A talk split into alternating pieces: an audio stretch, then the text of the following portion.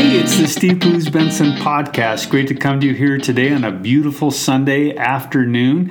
I'm sitting in my office. I'm at my desk. I've upgraded my game here a little bit. I have a brand new microphone. I'm hoping that uh, this improves some of the sound quality. This is episode 19 of the podcast. Episode 19. I'm uh, learning how to do such a thing as a podcast like this. And my title of this podcast is So You Want Me to Read the the Bible. So you want me to read the Bible. That's what I want you to do. I want you to read the Bible. You know, I, about a month or so ago, I had somebody uh, ask me to uh, to do a whole podcast on how to read the Bible. Especially, they wanted to know um, how to de- determine which are the authentic teachings from Jesus and which are the inauthentic teachings from Jesus. So I decided I've been working on this podcast for a while. I've got a bunch of notes that are cast in front of me, set out in front of me. And, and here's the hard thing usually I do this in a lecture form. Usually, I have a group of people, I have a whiteboard, I have multicolored pens, and I get to scribble and draw and make diagrams. And instead, it's just me and the microphone. And my concern is that this is going to turn into a lecture. And that's the last thing I want to do is to bore you. And so, if you get bored, then, uh, then go listen to a different podcast, do something else.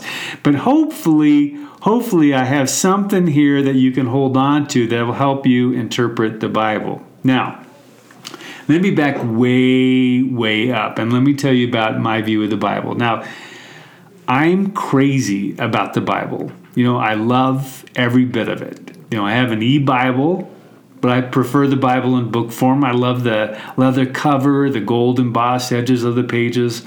I love the feel of it in my hand. I love to open it and just begin reading uh, anywhere. You know, the sacrifices in Leviticus, they kind of stifle me. I love the erotic passion in the Song of Solomon.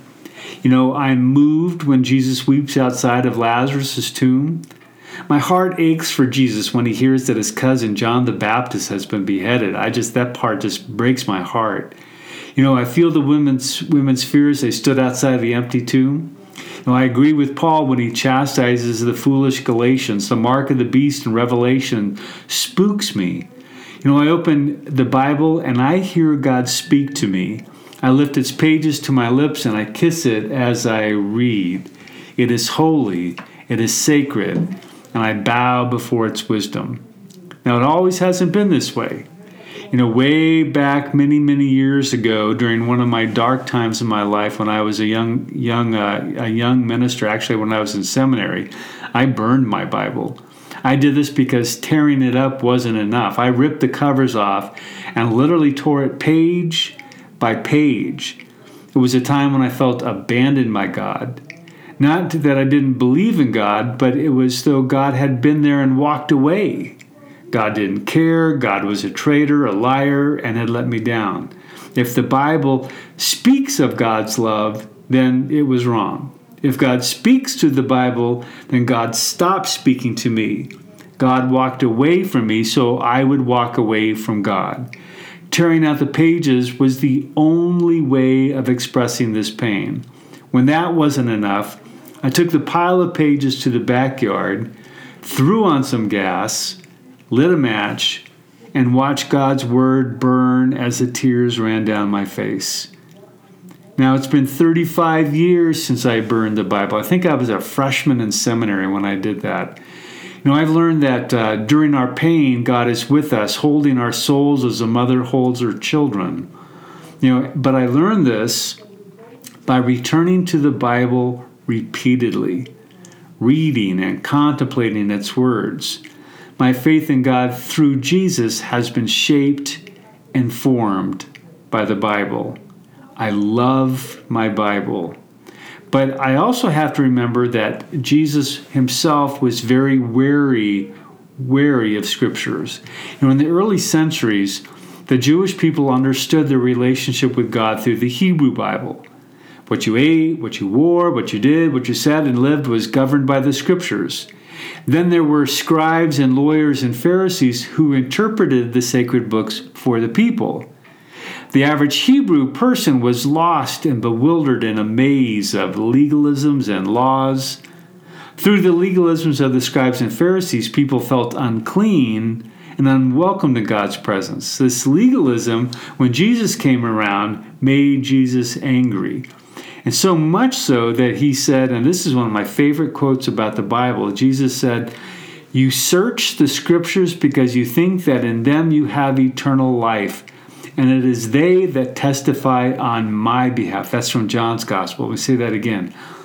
You search the scriptures because you think that in them you have eternal life, and it is they that testify on my behalf. Jesus wanted to drag people's noses out of the scriptures.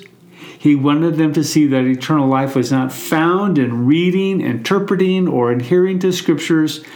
Eternal life was found through a relationship with Him. This is fundamental we if you're going to be a Christian, if you're going to follow Jesus, if you're going to read the Bible, you have to remember that Jesus was weary of the weary of the Bible. He didn't want people to get so hung up on the Bible that they thought that all the answers was were found in the Bible. He wanted people to see the answers were found in a relationship with him. Now think about this one.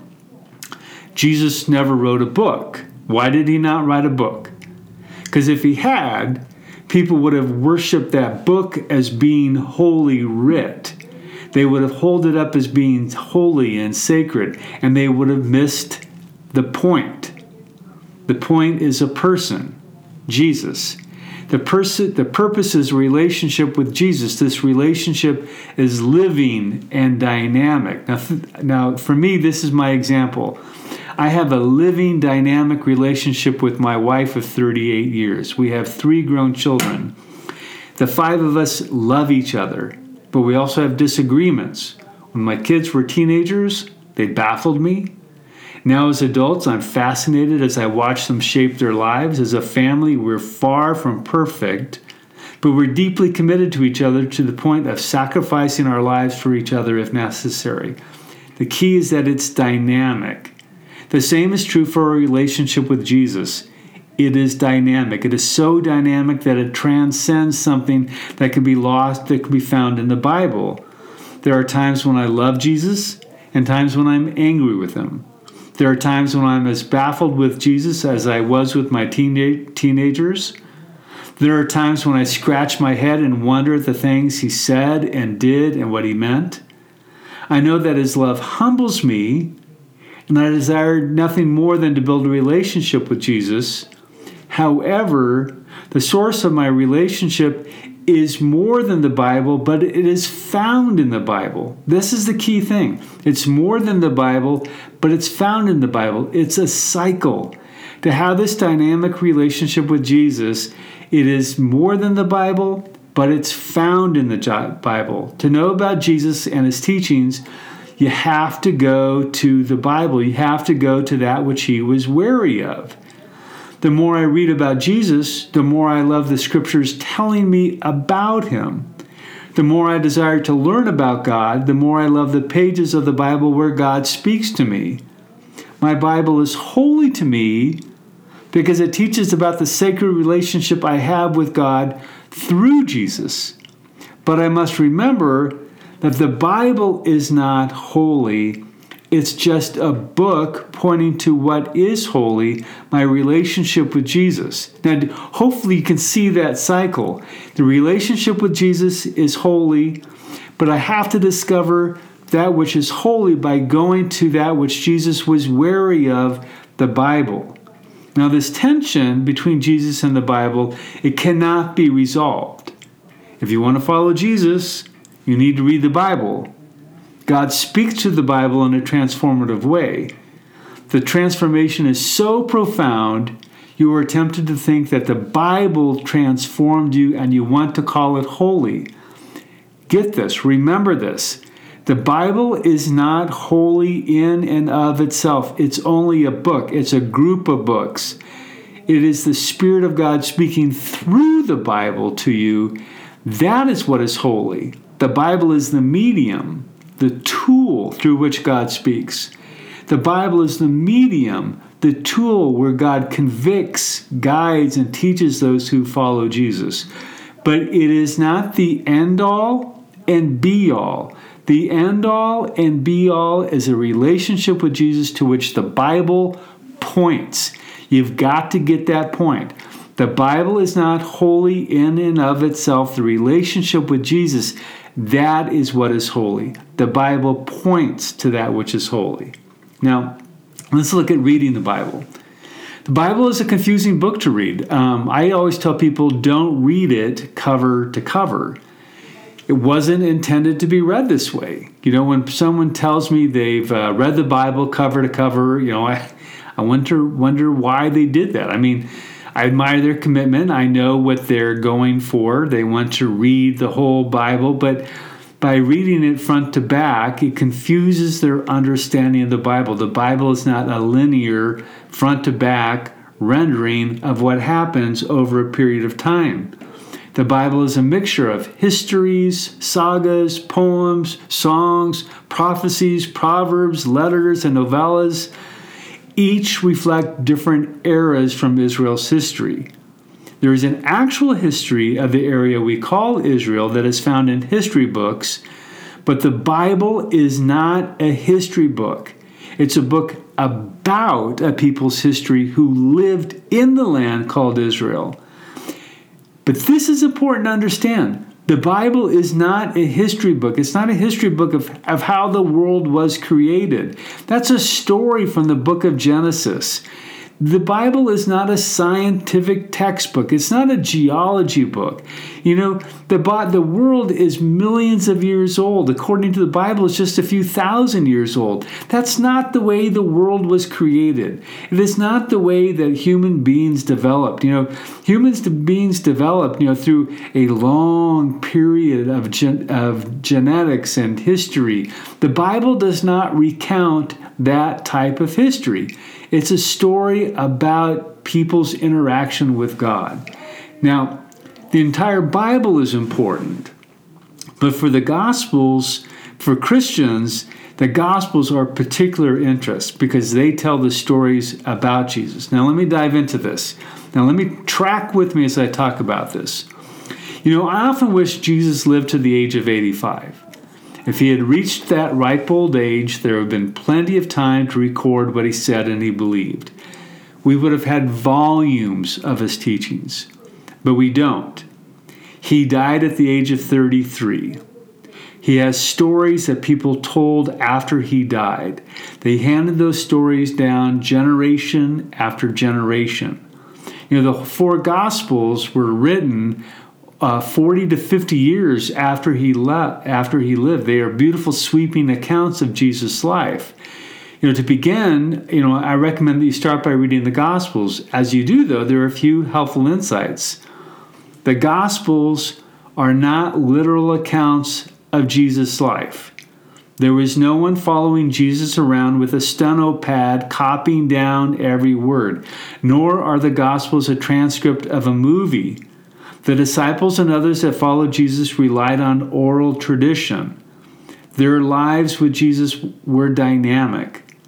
The first disciples began telling the stories of Jesus after Jesus' death, but they weren't the ones who eventually wrote the Gospels down. You people think that Matthew, Matthew's Gospel, Matthew was one of the disciples who walked with Jesus and therefore wrote down everything Jesus said. That's not the case. In fact, scholars believe that there was no Matthew, Mark, Luke, or John. Those were names that were later attributed to the Gospels.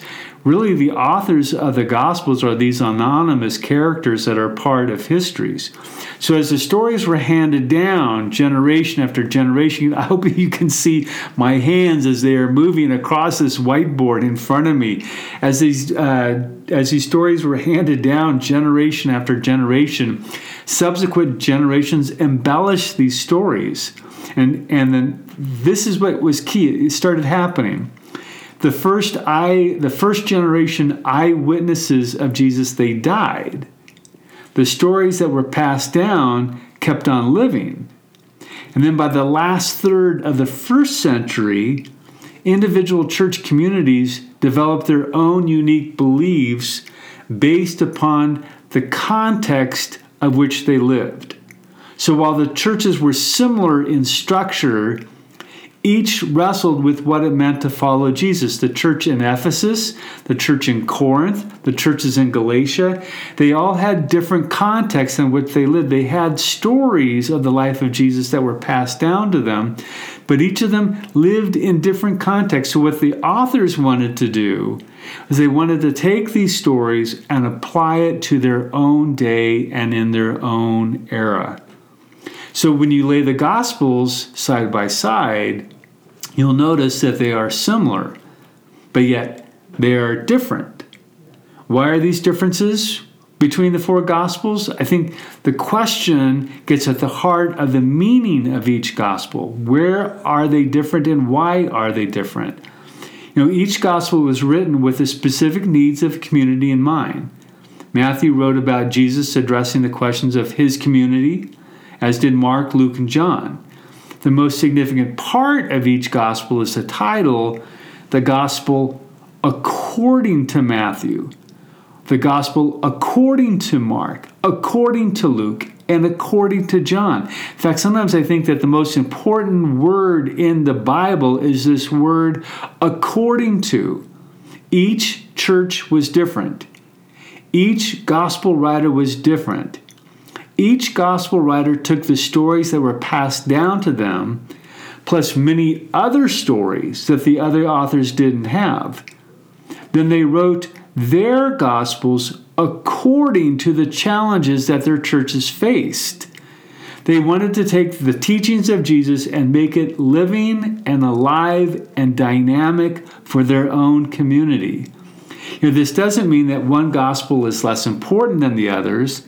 It just means that the issues each author faced were significant. Again, my hands are all over the place. I wish you could see my hands and my face because I'm trying to emphasize these different points.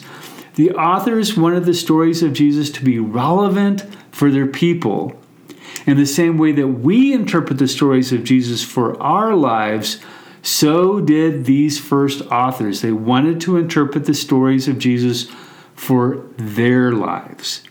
Now, many ask me, since each gospel tells different stories about, about the life of Jesus, are some stories more authentic than the others? Now, there are. Some of the lessons and parables accurately retell the history of the man Jesus who lived, while others are an interpretation. Now, how do you tell the difference? This is what this person was getting at who wanted me to do this podcast. How can you tell the difference between the authentic teachings of Jesus and the inauthentic teachings of Jesus? Now, this can be a bit challenging to discern. Um, there are scholars, it's called the Search for the Historical Jesus, as early as the 1880s. Scholars have been working to separate out these two types of stories. Um, there are many books that are written by this. You can uh, grab a hold of some of these books as the scholars kind of really dive into it for me, I don't want to always be diving into uh, into the scholars. I tried to back off a little bit and try to come to my own understanding of how to discern the authentic stories versus the inauthentic stories. You know, some stories they just ring with authenticity. For me, the Sermon on the Mount rings with authenticity. Many parables ring with authenticity. Uh, the two great commandments ring with authenticity. You know, other stories, they seem out of character with the Jesus who taught about love and forgiveness. For example, there are stories where he rants in anger at different groups of people. You know, for me, those don't feel authentic. They don't feel authentic to the Jesus that I know. Uh, what about the miracles? Are they authentic?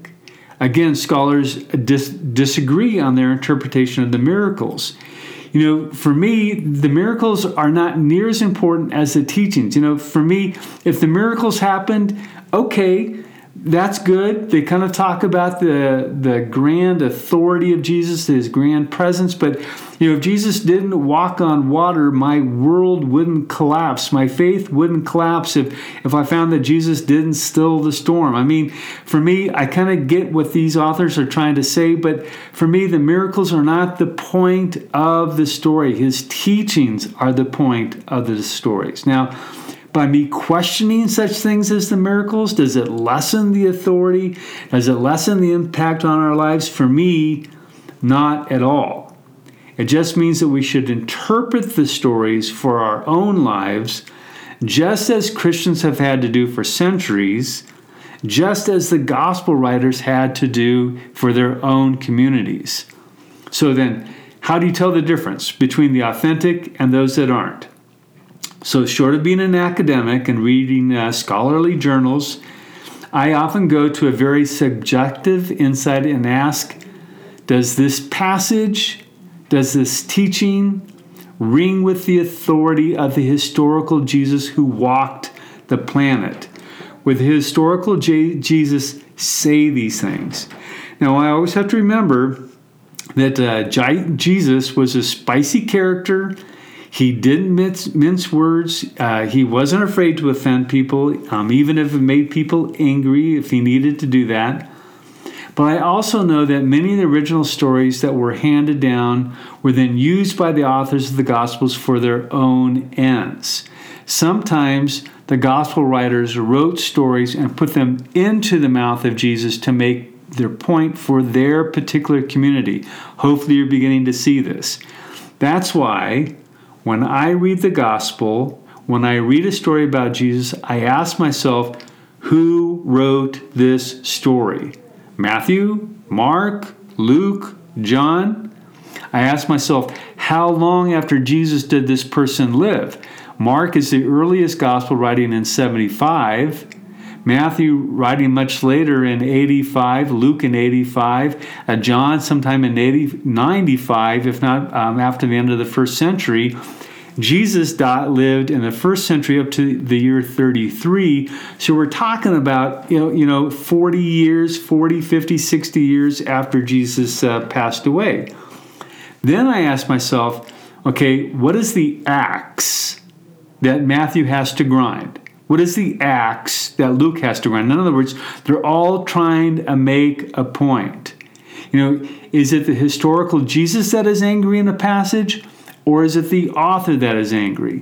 You know, uh, in Matthew's gospel, uh, Jesus is always angry with the Pharisees. Now, the historical Jesus might have been angry with the Pharisees, but I definitely know that Matthew, writing in his era, he was angry with the Pharisees. So I always have to ask myself is this the historical Jesus who is pissed off at the Pharisees? Can I say pissed off in a, in a podcast? I just did. Is it historical Jesus that is angry, or is it Matthew that is angry? You know, I ask myself, does this passage jive with what I think Jesus would have said? Does it jive with my own life and my own faith? Does this passage challenge my own way of thinking? If so, how? You know, it's by working my way through these uh, through these questions that I begin to distill what are the authentic teachings of Jesus and which are those that are being filtered by the gospel writers some 40 years later. I also use uh, commentaries. I use a Bible atlas. I get on a line. I do a lot of research and reading, and I realize that people disagree right and left. Some people say you got to take the Bible literally. Other people, like myself, say you got to take the Bible seriously. You know, once I was in someone's house and they had a huge banner in their living room that said, God said it, I believe it, that's it. God said it, I believe it, that's it. A huge banner that was uh, above their living room couch. And I thought to myself, wow, there's no room for conversation, there's no room for dialogue. There's no room for science, geology, historical criticism, literary criticism literary, literary criticism. They believe God spoke directly through the Bible, and that's it. You know, for me, the Bible is way too important to take this approach. This is why Jesus was leery of the scriptures. We end up holding them as being sacred and holy writ, that God spoke through the Bible, and that's it. We have to remember that Jesus was wary of this type of approach to the Bible. For Jesus, what is sacred is a relationship with Him. A relationship with Him. So you can study the Bible for years and years. You can start asking the questions, you know, what are the authentic? What are the inauthentic? And you can study that and come to your own conclusions. You can listen to this podcast and so many other people who do podcasts on this topic. But you've got to remember, in the end, you've got to put the Bible down and you have to pick up your faith. You have to pick up your relationship. You know, if you were stranded on a deserted isle and a, you didn't have a Bible, could you have a relationship with God? Absolutely. And that might be the most authentic relationship with God is one where you might not have had the Bible because again, Jesus was wary of the scriptures. You search the scriptures because you think you have life in them, and it is they that point to me. Get your nose out of the Bible. Study the Bible. It's that cycle that I talked about. You study the Bible because it's through the Bible that you learn about Jesus, and you want to call the Bible holy. The Bible is not holy. The Bible is a book. A group of books come together. What is holy is what the Bible points to. And I just took my big old finger and I pointed to the microphone. It's what the Bible points to. And that is your, I'm pointing at you, your relationship with Jesus. That, that is what is holy. So it's been 34 years since I burned the Bible. I now understand how the stories of the Bible weave their way through the history of the people and through my personal stories as well. You know, the Bible for me is living and dynamic. However, I can't say this enough. The key that I remember is that the Bible is a book. What is holy is a relationship, my relationship with Jesus. So, there. There's your big old lecture for the day about the Bible. I hope the person who uh, who requested this podcast is listening to it. I hope the rest of you got something out of it. Uh, maybe you need to come to one of my classes when I teach a kind of a 101 Bible so you can see my diagrams and you can see my my hands kind of flailing about. It's kind of funny doing this kind of blind where I'm trying to teach and point at uh, different points on my notes and you're just listening. Hey, I hope you're enjoying the podcast. I've got a really excited thing uh, that, that I'm coming up. Um, I'm going to do a whole series on uh, cults, sects, and closed theologies.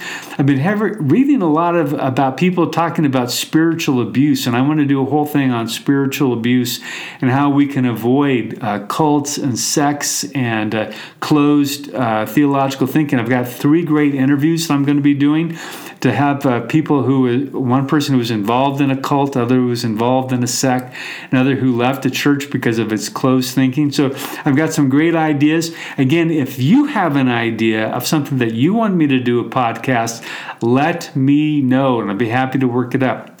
Okay, there you go. Another episode of the Steve Poos Benson podcast. Thank you for listening and enjoy a beautiful spring afternoon. Take care.